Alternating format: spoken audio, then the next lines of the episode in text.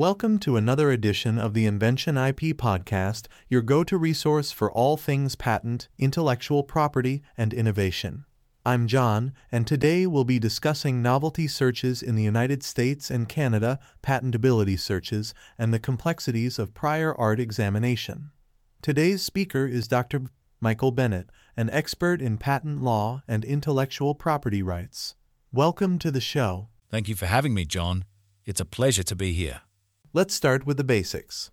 What are novelty searches, and why are they important for inventors and innovators? Novelty searches, also known as patentability searches or prior art searches, are used to establish if an invention is innovative and non obvious, two crucial requirements for getting a patent.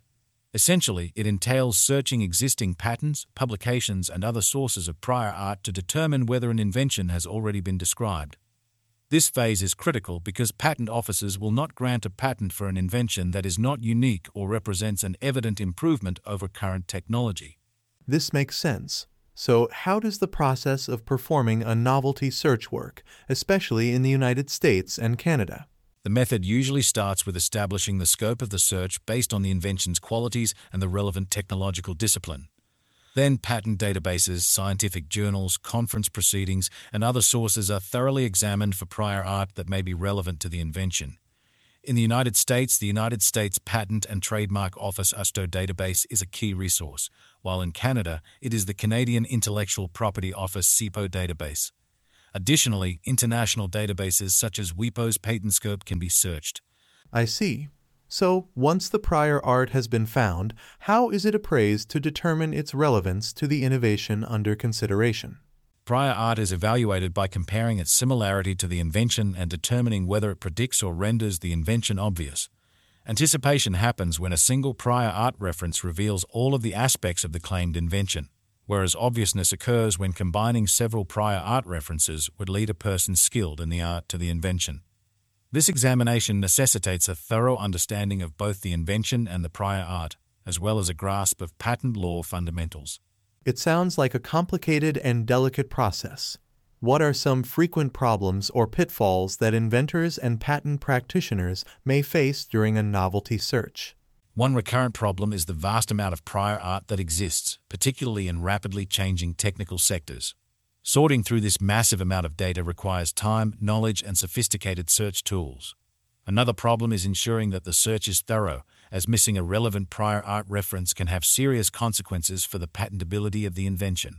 Furthermore, determining the significance of prior art and accurately applying patent law concepts can be difficult, particularly for complicated innovations or where prior art is vague.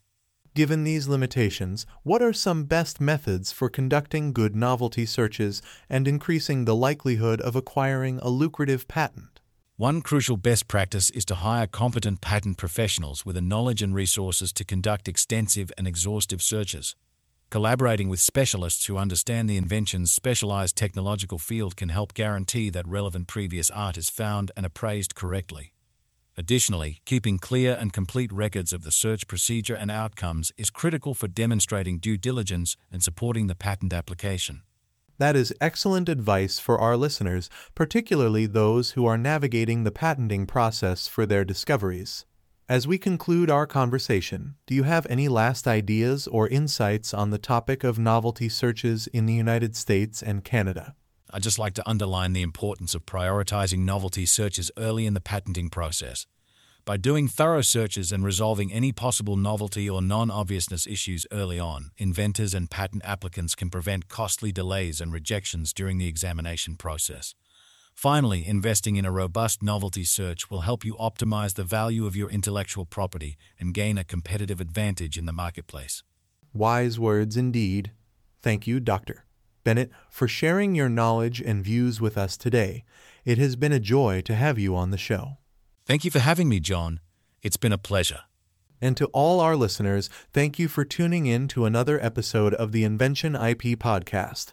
Be sure to visit our website at www.inventionip.com for more information on patent services and intellectual property resources. If you're interested in conducting a patentability or novelty search, check out InventionIPCOM Novelty Patentability Search for our specialized services. Until next time, keep inventing and exploring the world of IP. Goodbye.